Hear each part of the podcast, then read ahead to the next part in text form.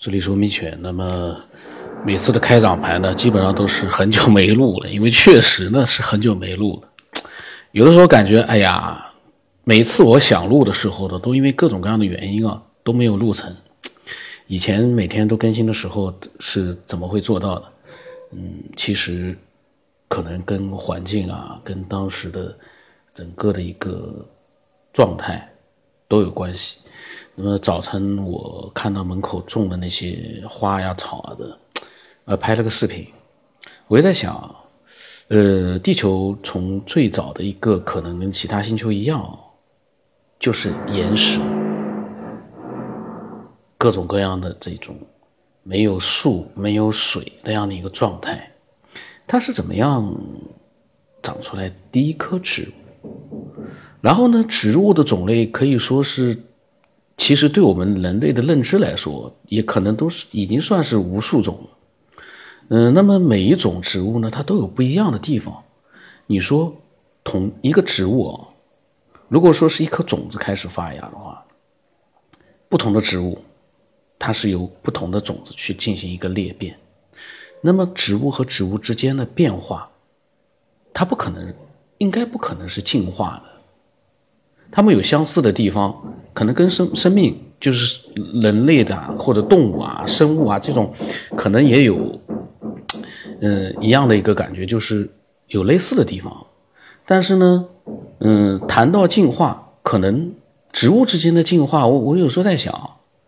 嗯，没有人去推一把的话，植物之间的进化，它又是怎么样进行的？其实这些啊，其实这些归根到最后，呃，最终极的那个。嗯，刚刚产生植物的那个时间的话，有一个问题，我之前其实做这个节目最早时候就思考了一个问题：一颗小小的种子，它那个里面的生长的程序是谁来设定的？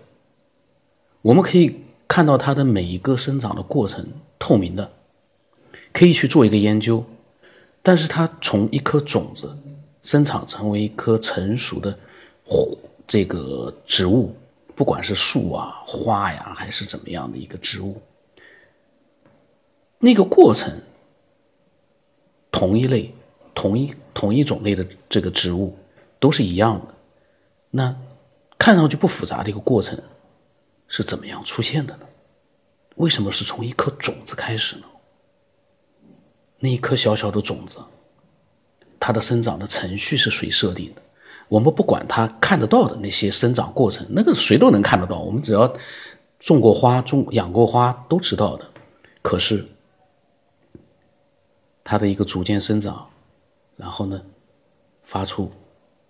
枝芽、长出花朵、开花，这样的一系列的一个过程，看上去很简单。但是我们仔细想想，那是一颗种子。独立完成的，就像是一个程序一样，它按照那个程序，然后再加上一个外界环境的一个配合，做到了怎样的这样的一个，嗯，看上去很简单，可是细想起来呢，你又觉得有点那种细思极恐的那种感觉。所以我早晨在这个看到门口种的花、种的草。嗯，我突然又在想了，因为我之前对这个我其实嗯是很感兴趣的，可能很多人不太去想这个最终极的那个点是怎么样开始的。嗯，很多人也在讲啊，那个很简单，那个花草，科学家早就把它给研究，这个这个自然学家或者是这个植物学家早把它给研究透了。关键的问题是，我觉得很简单的一个，我们嗯，其实可能会忽略掉的就是，它的整个的这一个过程是谁设定出来的？难道是这个种子它自己创造出自己的一个生长程序吗？很显然，不可能。这个扯远了。每一次呢，就是录的时候呢。就东拉西扯，因为录之前我已经有的时候我在头疼了，录什么呢？但是呢，等到录起来之后呢，就开始东拉西扯。前面这一段呢，就是其实在讲的时候呢，我已经觉得大脑已经跟不上这个转动了，因为录的这个次数短了之后啊，录的时间少了之后啊，嗯，有的时候是很难去，嗯，讲的很顺畅的去把自己想法表达，因为没有想法，在录之前是没有这些想法的。那么今天呢，就是这个叫莫康业的这个听众啊，因为我翻到了他的这个分享。虽然不多，但是呢，他听节目呢，他当时加我的时候啊，加了我没多久，加我的时候，他说他听了四十多集，嗯，他对这个节目应该也并不是说非常了解，因为在最早的节目里面，其实人是在发展的。最早的节目里面，我很多的一些这个讲到的一些东西，其实我自己都已经并不认同了，嗯，那么他呢讲了一些想法。加了之后呢，他寒暄了一他他寒暄了一一些话之后呢，他给我发来了他的想法啊，嗯，然后他说他说他只听到了现在只只听到了几十集，他不知道他的想法是不是后面节目里面也有类似的讲述，如果有的话，他请见谅。这样的听众真的是我觉得是最好的，他能为对方去考虑，为节目去考虑，因为他知道他只听了几十集，十分之一都没听到。所以呢，他就考虑到了，可能在后面的节目里面，他所讲到这些内容都有人讲过，嗯，但是呢都没关系，因为有一个可能你讲的内容里面有一半，或者说甚至于多过一半，是跟后面的内容呢是有重复的，但是其实，嗯，是你真实的想法就一定跟别人不一样，只要是自己的真实想法，就不可能跟第二个人完全一样，而我们所关注的是那个不一样的地方。同样的东西，我们多听一遍无所谓，只要是你真实的想法，你的表达也不一定是完全一样。当然，如果说有的人他是这边复制两句，那边复制一句，那个就有可能是一模一样。大家这么做，所以我为什么我说要真实的表达？我们用我们自己的话语把它描述出来的时候，肯定是有不一样的地方这也是我不太愿意，呃，去在网络里面。去找一些有意思的东西来念，那个东西网络里面铺天盖地，录音节目里面铺天盖地，确实很受欢迎。我如果那么做的话，这个节目的观众呃听众啊，可以增加十倍，我敢肯定。就我不单是在分享这个听众的一些分享，我如果把网络里面有兴趣的那些呃各种各样的不知真假的东西，我把它呃录出来的话，听众可以多十倍。甚至于更多，我有这个呃，我可以我自己觉得可以确定，但是呢，那不是我要做的，因为毕竟，呃，这个是一个私人的兴趣，呃，这是一个我们聚集呃有想法的一些这个思索者的一个地方，我们并不是要获得特别多的人的那种喜欢听的那样的一个效果。那种效果，说句实话，我根本就不太愿意去做到。不过呢，听众越多，嗯，有一个好处，嗯，听到了很多分享者的分享之后啊，他们可能会改变一些自己平时在网络里面的那样的一些，呃，可能之前他们去的一些不太得体的一些行为，比如说那个网络流氓张静，我也提到了，他听多了各种各样的分享之后。假如说这些分享者里面有些人所讲到的内容，他也觉得很接受。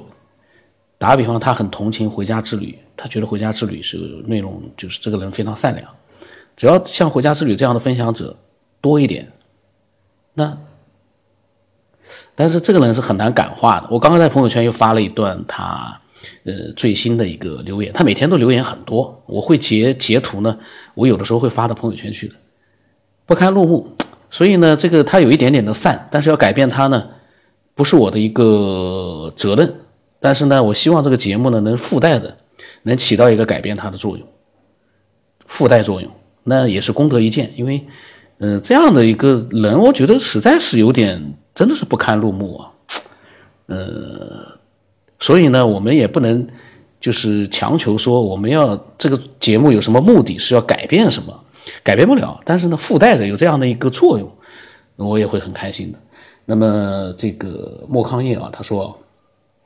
节目里面聊到了外星高级生物为什么不侵占我们人类？他开车的时候啊，他也在思考这个问题。他说我们都没有见过外星的高级生物，仅仅是凭想象，就像《三体》里面讲的黑暗森林法则，他认为《三体》讲的有一点点道理，是极小的概率。他说他的猜想啊，如果周边外星生物比我们高级，但不是距离太大的，可能像《三体》所说，同我们竞争资源会侵占我们。如果外星生物比我们高很多很多数量级，他们可能根本犯不着搭理我们。级别越高，他们面对的周边生物范围更广，更加不会对一个小小的目标有兴趣。宇宙这么广阔，我们只是其中微不足道的很小一部分。宇宙既然有这么大，肯定有它大的原因，可能只适应更高级别的外星生物。我们同他们在纬度或者说很多地方没有共同点，我们永远理解不了他们层次的状态和原理。所以，我们感觉他个人啊，感觉人类探索宇宙应该只能探索很有限的一小部分，更大范围里面是根本无法探索的。人类想探索和理解未知事物原理。但这必须建立在人类已有的认识基础上去理解和消化。如果未知的事物的很多基础信息人类没法体验，那么永远不会探索到。他这个呢，说句实话，我很理解。我们和我们所设想的那个高等生物之间的距离，可能就是一个蚂蚁或者一个细菌和我们之间的距离。这样一来，我们就更加意识到自己的渺小啊！在蚂蚁连眼里面，我们就是一个宇宙啊！可是，它也是毫无畏惧的，在我们脚下爬来爬去，我们也不会刻意的去伤害它，除非它侵犯到了你，爬到了你的食物上面，你可能会稍微留意一下。但正常，我们对蚂蚁一般来说，除了那个小孩子好玩，一般来说，我们好像很难去会去伤害这样的一个生物。那我们对于我们所设想的高等生物来说啊，可能也是一样，他们来伤害我们干什么？消灭我们就像碾死一只蚂蚁一样的，他伤害我们干什么？我觉得也确实没那个必要。嗯，然后呢，他说关于人工智能啊，他自己是都做那个自动化行业的，跟专业人工智能呢可能有很大的距离，两个不同的领域，但有些地方有共性，人体和机器呢有部分是相似的，但目前很多地方是完全不同，至少。现在人对机器开发和设计处于很低级的状态，跟人体这个极其复杂的结构有很多没有跨过的台阶。他个人的观点啊，目前相似的部分是很低级的，可能入口级都不够。由实体，他括号里面解释一下，就是机构和关节控制部分呢，呃，就是就是相当于是神经传感、采集和驱动，加上信息处理。数据库、逻辑分析等等，他说，就像我们设备分机械、电器和软件三个部分，他说，但人体学呢，可能有六七八九更多部分组成，人类目前都没有探索到。目前研究 DNA 等等啊，就是人类遗传这一部分。嗯，说到智能学习，他个人认为，目前都是伪智能学习，都是代码拼凑起来的程序。呃，是人类花费庞大的程序从逻辑上分类执行而已。当然。将来人类还是在进步。如果突破了前三阶段，进入更多阶段，会引发更多的方法和技巧，智能才能突破的发展。至少目前看不到。举个简单的对照，机器各个硬件有磨损，芯片有时候有时间呢老化，